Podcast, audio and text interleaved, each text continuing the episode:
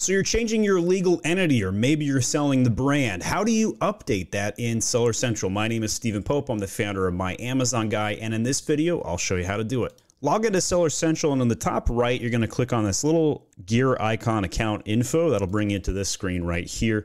There are two areas that you may want to check out. One is the legal entity section, and then the other is the tax information. Now, if you're going to change anything, you're going to do this in the tax information location.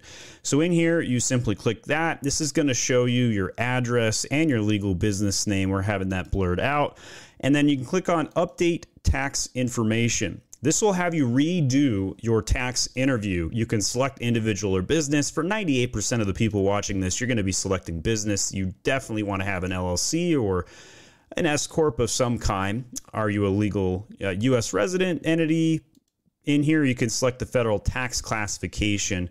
Um, by and large, I'd say LLC is the most common. Um, I personally have an S Corp that um, legally is an LLC, but we file it as an S Corp for tax purposes since I'm the sole owner of my Amazon Guy as well as my Age of Sage brands.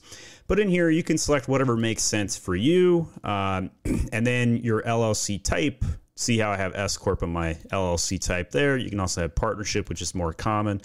And then here is the name on the tax return. This does need to be an exact match. Um, and you're welcome to fill out the DBA over here.